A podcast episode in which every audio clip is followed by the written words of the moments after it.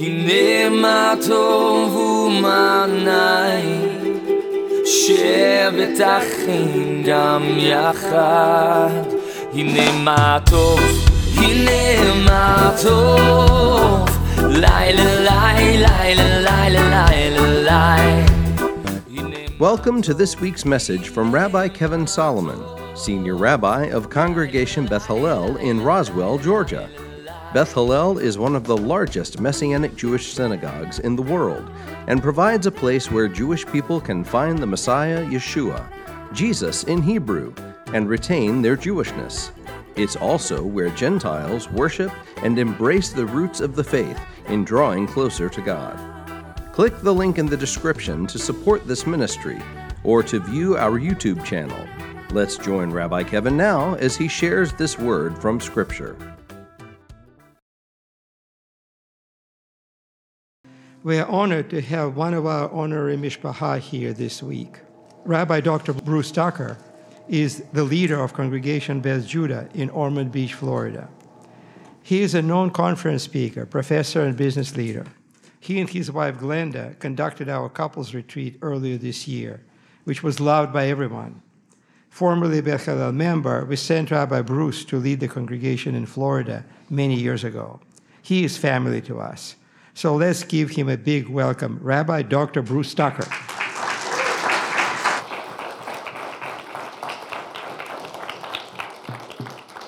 Thank you, Michael. Shabbat Shalom, everybody. It seems like almost every time that I come home to uh, have the privilege of sharing the word, Michael's leading.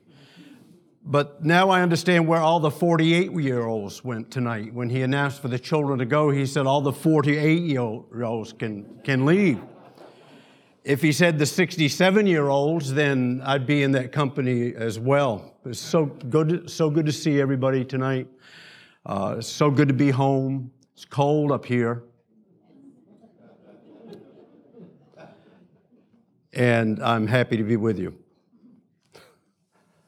Let's go right to the scriptures tonight. Let's go to Genesis chapter 44. Uh, as Michael has already announced, we're in the uh, month of Tevet, and we're also in the second year of, an, of a Shabbat cycle in the Bible. In the first year, sometimes when we study it in this way, we place a lot of emphasis on the seed that God is planting in us for an entire year. And then as the year turns uh, during Rosh Hashanah, the 10 days of awe, we go into another year. And the second year, a good thing to study is how God nourishes the seed that He's planting within us. There are so many times that we hear the Word of God, the Bible, over and over and over again. And God plants this seed in us, and we're familiar with the parable about the different kinds of soil that the, the Word lands upon. But what really matters in the way for this, for the Word of God to do its work in us, is for us to place ourselves in the environments where we are nourished, where that seed that's within us. It, needs to be a place where it's without storm. There needs to be times where there's refreshing. The most difficult lifestyle choices we have is not what we believe.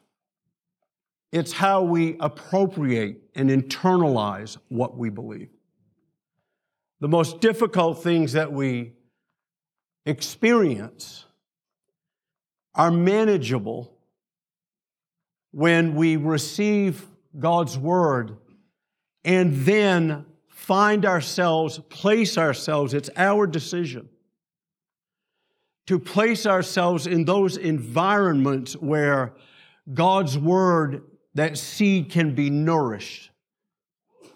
Because at the moment that that seed is planted, it only has a very little bit of sustenance.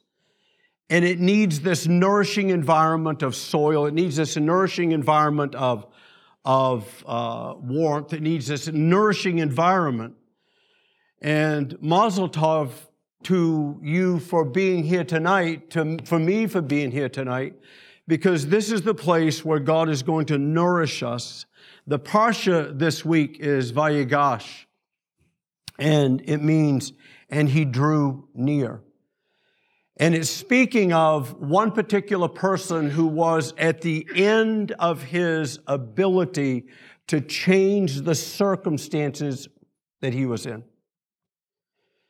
And he drew near in a way that changed everything and opened up the ability of others to draw near.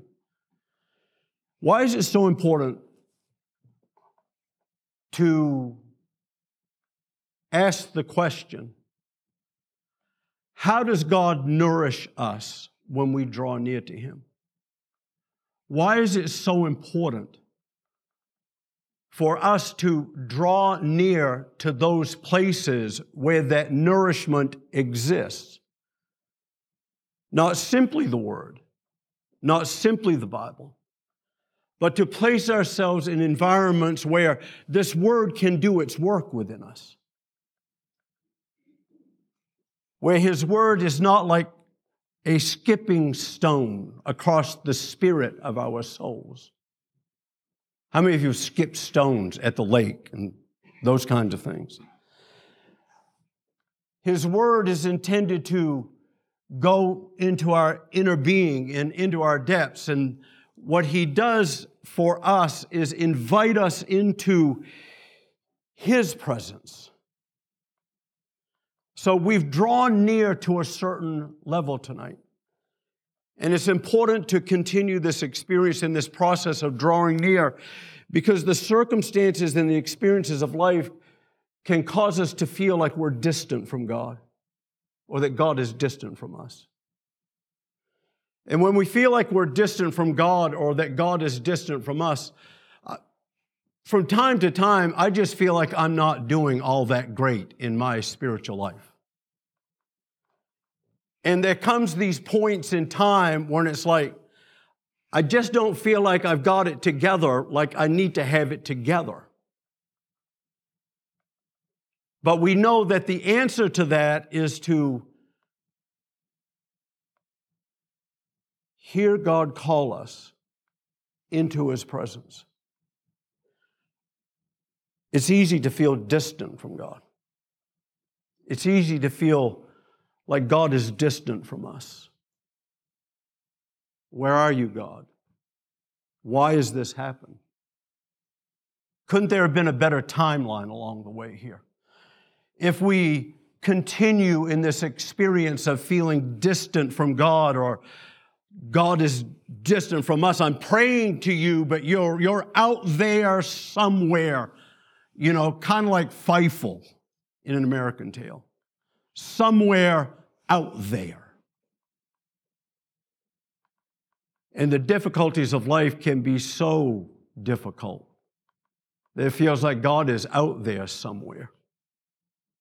And our prayer is to try to get Him to hear us, that He might come down or come back or come in or something along that way. When we continue in that feeling of being distant and God is far off, or we're far off, or, uh, okay, so I just came up with a really neat word. I, uh, Gilly and I spoke at the YMJA the other night, and we were talking about, I actually used uh, Chat GPT to give me what I needed to open up that time with the young people, and it was pretty good. They laughed. Uh, but one of the things that we used to say when I was in high school, I started high school 50 years ago this fall. Why are you laughing, Bruce? Far out. You know, that's one of the things that we used to say, far out. You know, how many of you, how many of you know what far out means? It's sick. Sometimes we feel like God is, is, is far out there. And we're trying to do something to get God to come back to where we are. When we continue in that sense of feeling distant from God, we can get discouraged. When we get discouraged, we can get depressed. And there's no greater experience in life that can make us feel like we're distant from life as supposed to be. And we're getting discouraged because of this is what is happening, and we're depressed because of what's happening, is the experience of death. Paul says that death is the last enemy. It's the last enemy to fall. I hate death. I don't embrace it. There's a whole counseling approach that says you need to embrace and make death your friend. And, and death is not my friend. I hate death. Death brings on darkness. I know dark. The sun, I'm from the coast of Maine, and the sun is setting on the coast of Maine at Right around 3:45 p.m. is sunset on the coast of Maine. I don't like December on the coast of Maine. I don't like December because of the things that have happened since I've been at Beth Judah. The four most important people of my life have all passed away in the month of December.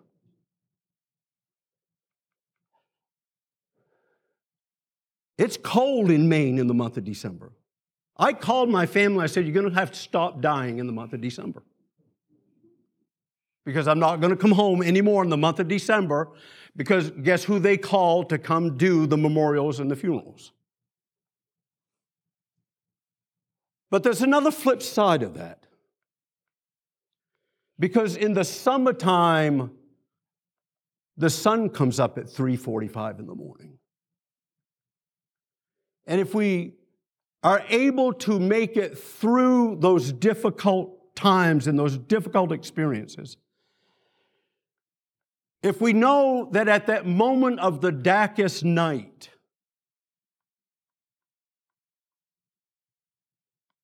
that we can somehow experience the nearness and closeness of God in some way, We know that we can turn a corner as, sur- as surely as the earth turns its tilt. In every experience that we have that are these difficult experiences. As surely as the darkness is strong, the light is stronger. And what happens in the Parsha this week is that these family members are experiencing the most difficult times of their lives. A 17 year old young man was in a dungeon for 13 years. His father was grieving. He wanted, I might as well just die here. When they just tried to do something to help the experience of famine that was going on. Well, it wasn't enough. We don't have food. And they went down and then they found themselves in this situation. And the brothers of Joseph who sold him into slavery and created this false narrative that some animal killed him, they were dealing with the guilt and the shame of that. Joseph recognizes the brothers when they come down, and Joseph created this test because he didn't know what was going to happen and he didn't know what they were like. And they created this test, and he said, I want you to go back and get the youngest brother, Benjamin. And Jacob said, If you take Benjamin, I'll die. And Judah takes the risk of drawing near in a way that none of the other brothers were willing to do all those years earlier, 13 years earlier. Let's go to chapter 44, verse 1. I'm sorry, chapter 44, verse 18.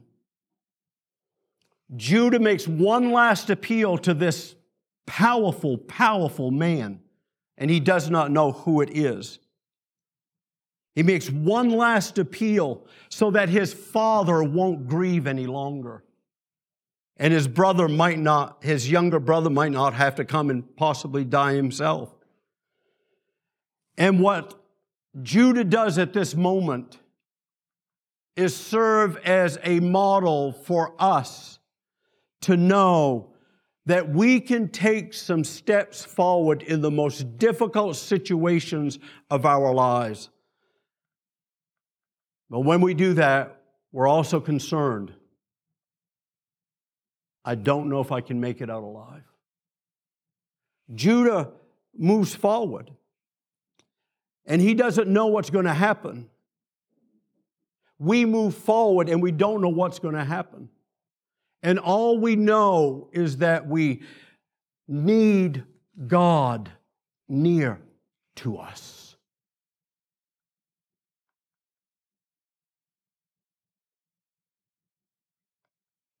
And what our Father is saying is that I'm nearer than you know. God, our Father, has been present in this space before anyone arrived here tonight. God has been present before a light came on or a door was unlocked. God has been present in this place before this building was ever built. God has been present in this place before this earth was ever created. God has been present in this place before there was a universe. And He's been waiting for us to come to this moment in this place to draw near to Him. Tonight's a night for drawing near. I'm just absolutely amazed that this is the Parsha for this week. And where we begin this process is to understand that God gives us a hat to draw near to Him.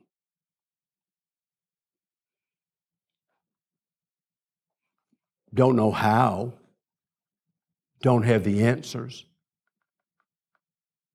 Because something does or does not work for me doesn't mean it's going to work or not work for you. God has a way that He's going to draw you closer and closer and closer to Him tonight. We're not here to bring God in and bring the Spirit down. We're here tonight to enter the presence of God. Judah had a heart to draw near. Verse 18 says, Then Judah approached. Nagash is the verb here. Judah drew near to Joseph. He knew Joseph could kill him on a spot.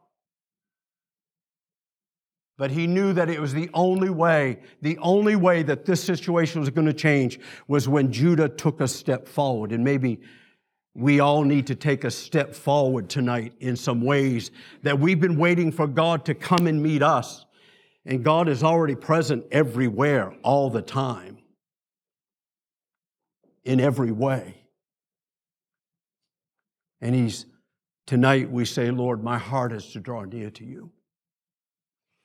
Joseph, Judah approached Joseph and he said, I beg your pardon, my Lord.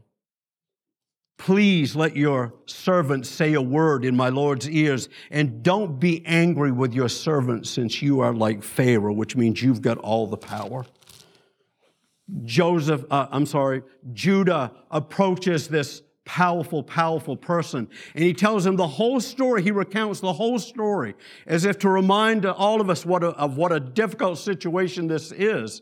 And his father's going to die from grief. He's so stressed. And Joseph and Judah tells Joseph the whole story. And then at the end of this account, Judah takes the bravest step that any of the brothers have ever taken. And he goes up to this powerful assistant to Pharaoh, not knowing that it's his own brother Joseph. And he says, I will give my life for the life of that young son. Joseph knew at that moment that something had taken place in the heart of Judah. Judah offers his life and says, I'm yours. And then in chapter 45, whatever it was, you, you see, we got to understand where Joseph was at this point. The names of his children. He named his children names as if to let everybody know my past life, it's over. My family's behind me. My, my place of origin is behind me. I've left it behind. I'm done. I'm done with the way my life was. I'm done with my family. Notice the names of his children. But Joseph may have thought that his heart had safely rid itself of all the difficult things. But when Judah took that step, the depths of Joseph's soul that had been locked away erupted. Because now Joseph calls his brothers, he doesn't come near to them, but he calls them to come near to him. God calls us nearer to himself tonight. Now Joseph could no longer restrain himself in front of all those who were standing by him. So he cried out, Get everyone away from me. When he said, Get everyone away from me, everyone ran. So no one stood with him when he was when he made himself known to his brothers, but he gave his voice to weeping so that the Egyptians heard and Pharaoh's household heard. Heard. And Joseph said to his brothers, Ani Yosef, I am Joseph.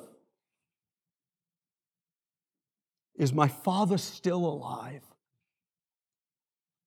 And his brothers were unable to answer him because they were terrified at his presence. And then Joseph said to his brothers, Please. He pleaded with his brothers. He had the power to kill them on the spot. And yet Joseph allowed whatever it was that still yearned for an experience that he believed he had to put behind him. He said, Please come near me, Nagash. So they came near. I'm Joseph, your brother, the one you sold to Egypt. I wish I could have a videotape of this just so I could hear his tone of voice at that moment. I'm your brother Joseph, whom you sold into Egypt. So now don't be grieved and don't be angry in your eyes.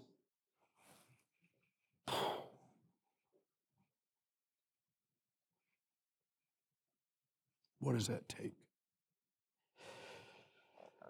To be able to speak to someone you're so angry with, and you can even say, I've forgiven them. What must the presence of God be like that enabled Joseph to say, Don't be angry in your own eyes that you sent me here? Since it was for preserving life that God sent me before you. There have been two years of famine in the land. There'll be five more years yet with no plowing or harvesting. But God sent me ahead of you to ensure a remnant in the land and to keep you alive for a great escape. So now it wasn't you. You didn't send me here. God did. And he made me a father to Pharaoh, lord over his whole house, and ruler over the whole land of Egypt.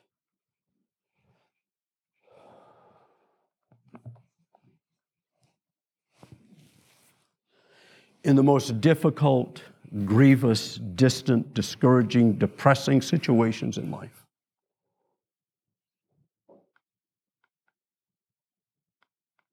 somehow we need to come to the place where we say, God brought me here.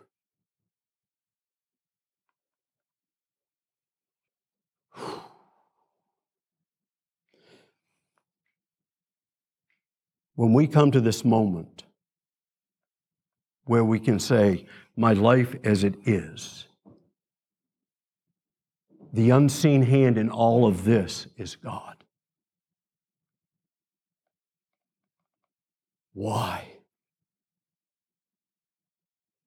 Because He wants to do a work in us that we cannot do. God, our hearts are to draw near to you. We need you tonight. We are asking you to draw us so near into your presence, so near into your presence, draw us into your presence. Do tonight what we cannot do. To have the confidence that we can go from the darkest night to the brightest morning these situations, we give up trying to understand them and we give up trying to blame others and we give up trying to blame ourselves.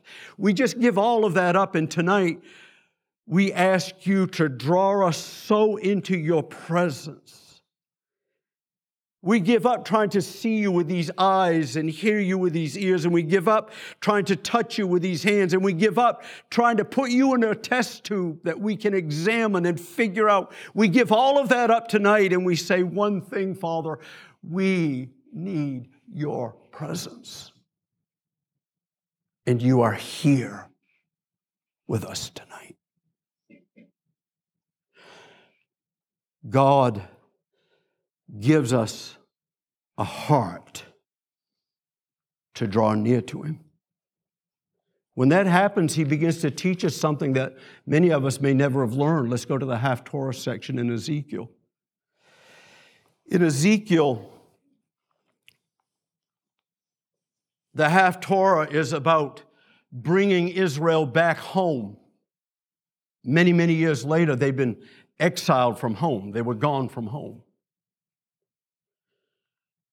What God declares at the end of the day is that we will know that some things are really about to happen when God brings Israel home.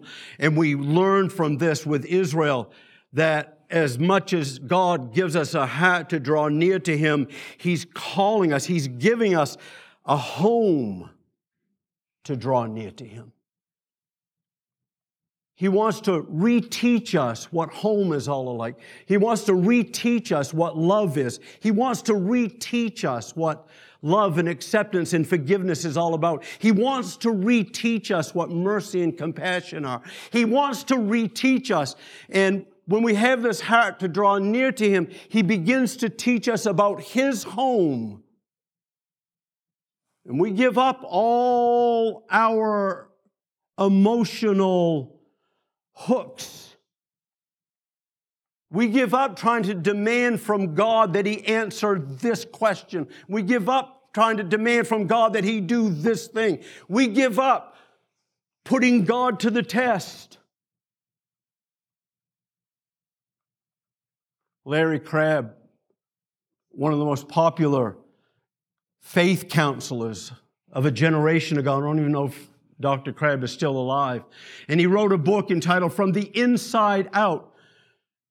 And in the most difficult crisis that I've ever experienced in my faith to that point in time, I had to realize that I have to give up my demands of God. Because if I'm demanding that God reveal himself to me in a certain way, then I'm the God of this situation. And God is calling us into his presence tonight, and he's saying, Will you give up your demands of me? Will you stop trying to make me do what you want to do so that you can believe that I exist?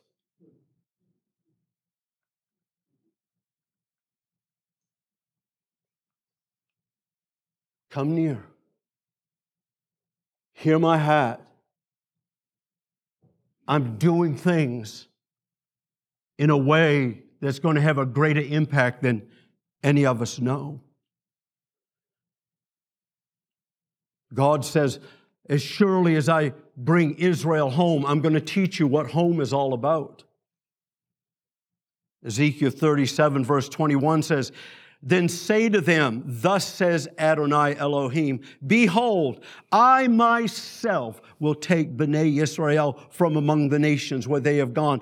I will gather them from every side, and I will bring them into their own land. I'll bring them home.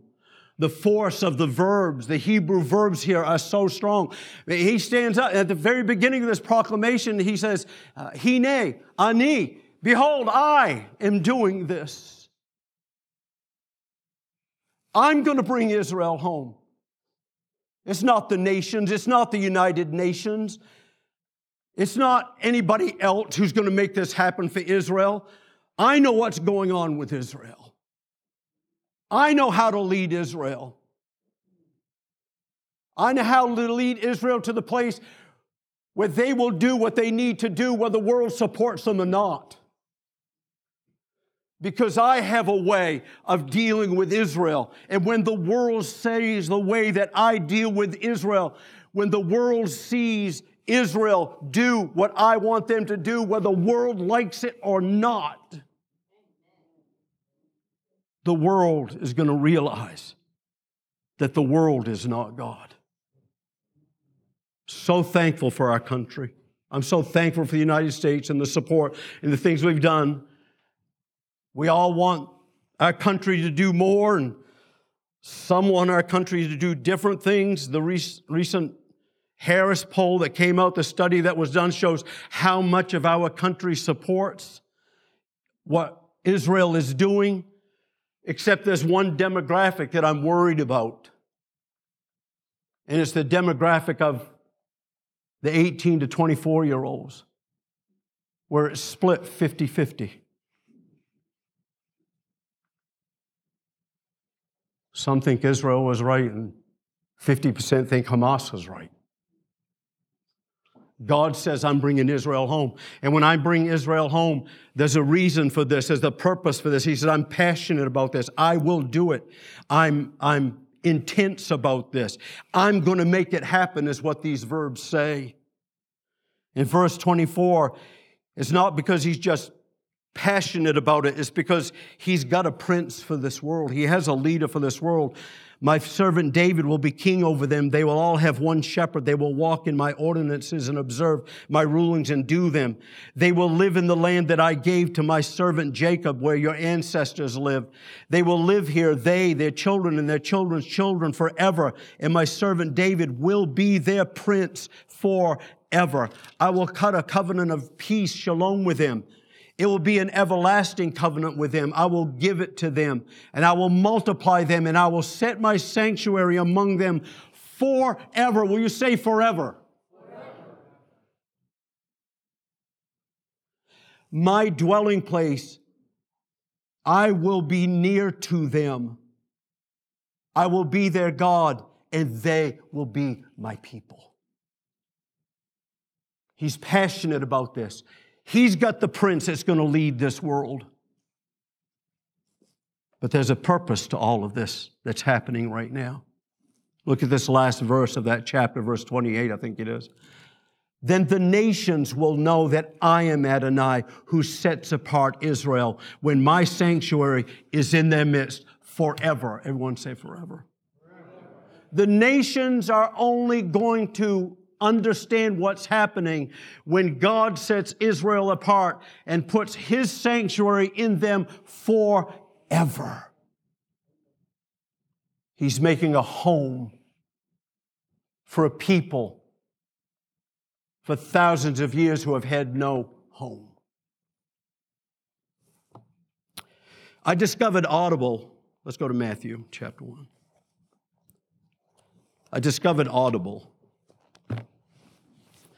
And so the books that I've purchased are my first one, my first one was uh, by Peter Attia. I think it's Outlive. And uh, basically, he said, Bruce, you got to stop going to the deli. I'm working on that. Then my second book is a book about Larry Bird and the Boston Celtics in the 1980s. And the title of the book is I Wish It Lasted Forever. I downloaded two books to listen to on the way up here today. One was, uh, oh, when I drove up, and one was, the title was something like, Because We Were Jewish. And it was this stark testimony of Holocaust survivors. And I listened to them for an hour. I knew that I could not come in here after just listening them for an hour. I don't understand what God is doing and how He's doing it, the things that are happening on this earth. I don't know the details that people often want someone like us to know. I don't know. I do know the promises. So the second book that I listened to on the way up was on Jewish comedy. How unique it is and how different it is. Because somewhere along the line, we've got to take this look at life. In 1981, Steve Allen, a comedian, said that 80% of all the comedians in the United States who were performing were Jews. Don't you think that they would have the fewest people laughing? Somewhere, somewhere in life, life is both tragic and triumphant. The difficult things in life, death is both depressing and delightful. How we can make jokes about death.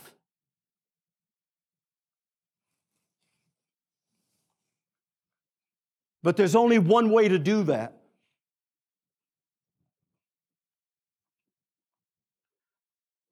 Hope. God gives us a hope that draws us near. And so the renewal of every difficult experience we've had is founded in hope. What's the name of the national anthem of Israel? Hatikva. What does Hatikva mean? Why did they name the national anthem Oy vey?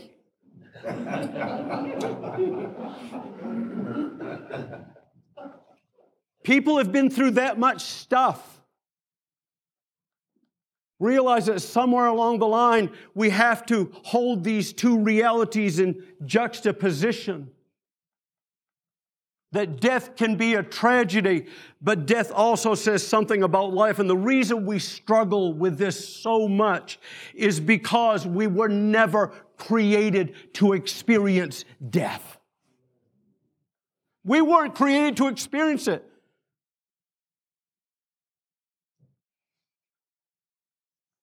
That's why we can't make sense of it. That's why there's no logic to it.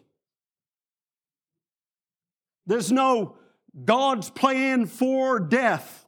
God didn't have a plan for us to experience death. Humanity's brought this upon itself. And yet God says something about in the midst of this, there is hope. And how does Yeshua fit into all of this? The Torah and the prophets and the writings always lead us to the Messiah. And as Messiah, Yeshua upholds, he fulfills, he's continuing to complete. Did he not say, until all these things are accomplished, don't get rid of the Torah? He's continuing to complete the things that are written in the Torah. And Yeshua is upholding this Torah of drawing near to God. I want to do just a brief survey here. I'd like for the music team, if you come, please. That song that you sang, I Am, that begins with close. I want to be close to Him. When I came down to Beth Judah almost 11 years ago, when I moved down to Beth Judah, I was by myself for the first few weeks, and we had lived in Acworth, Georgia for 20 some odd years, Cobb County for almost 30 years. And I love Beth Hallel, and this is where I thought I was going to be all the rest of my life. And it's like, oh yeah, let's go to Beth Judah. It's like Rabbi E said somebody's got to do it, somebody's got to go to Florida. And I remember being on I 10 and realizing I just left my home. I just left home. What am I doing? And it was this song that got me across that stretch of I 10 when my family was back dismantling the house. The Lord says that there are things that we have lost, that when we draw near to His presence, not that He draws near to us, He already is. You are already here tonight. Yeshua gives us a hope so that we can draw near to God. Just a, a brief survey tonight Matthew, Mark, Luke, and John. Look at your neighbor and say, Who's Mark? He's the second one. I want to read from Matthew chapter 1. But Yeshua brings us this earthly nearness tonight. Now, the birth of Yeshua the Messiah happened this way when his mother Miriam was engaged to Joseph before they came together. She was found to be pregnant through the Ruach HaKodesh.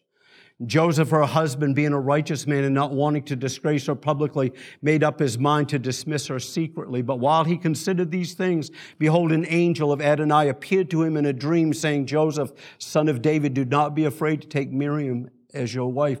For the child conceived in her is from the Ruach HaKodesh. She will give birth to a son, and you shall call his name Yeshua, for he will save his people from their sins. And all this took place to fulfill what was spoken by Adonai through the prophet saying, Behold, the virgin shall conceive and give birth to a son, and they shall call his name Emmanuel, which means God with us. Not that God was not here, but now God came and revealed himself in his son, Yeshua, his earthly nearness. Now we have a witness. Let's go to Mark chapter 15. He walked on this earth.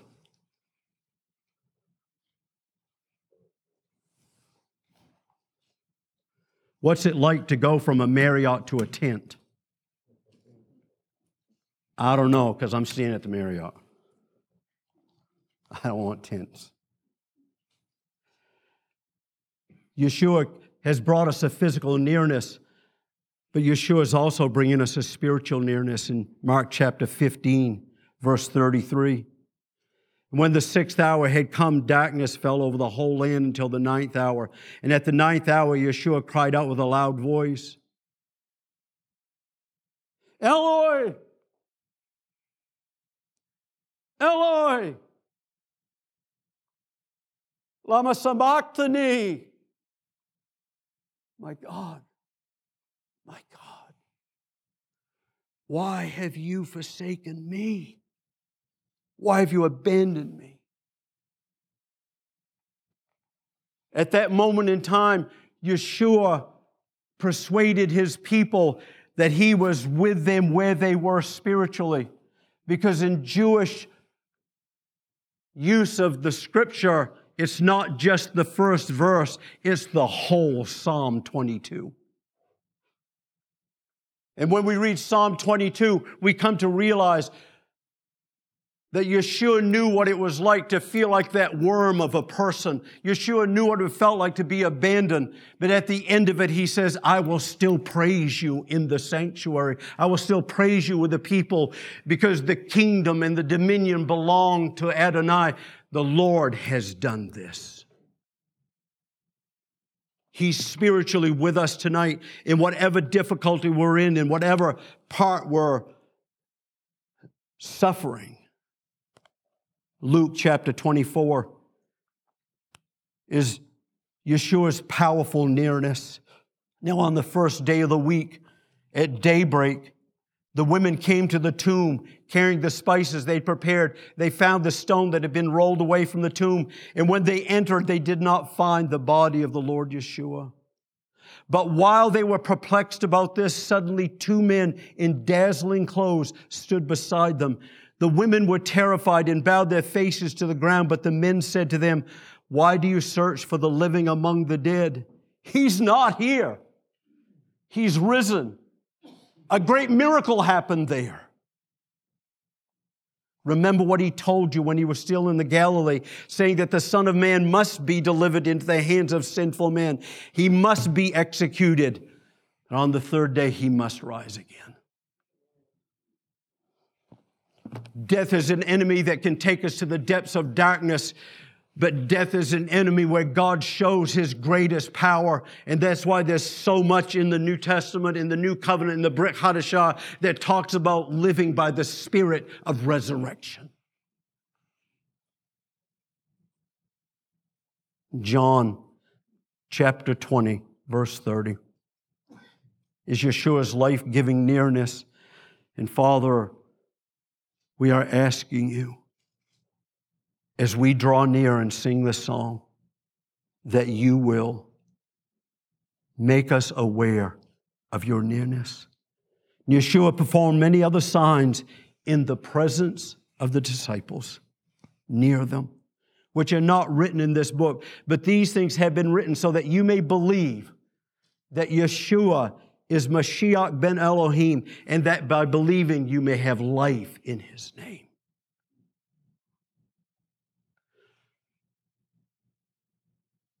I have come that you might have life and life to the full. If you don't know Yeshua as your leader tonight, I invite you to rise up and draw near and experience His presence. He wants to be close to us. Death may be the last enemy, but death is not the last breath. God is with us tonight. He's been waiting for us to come in and sing this song. Amen.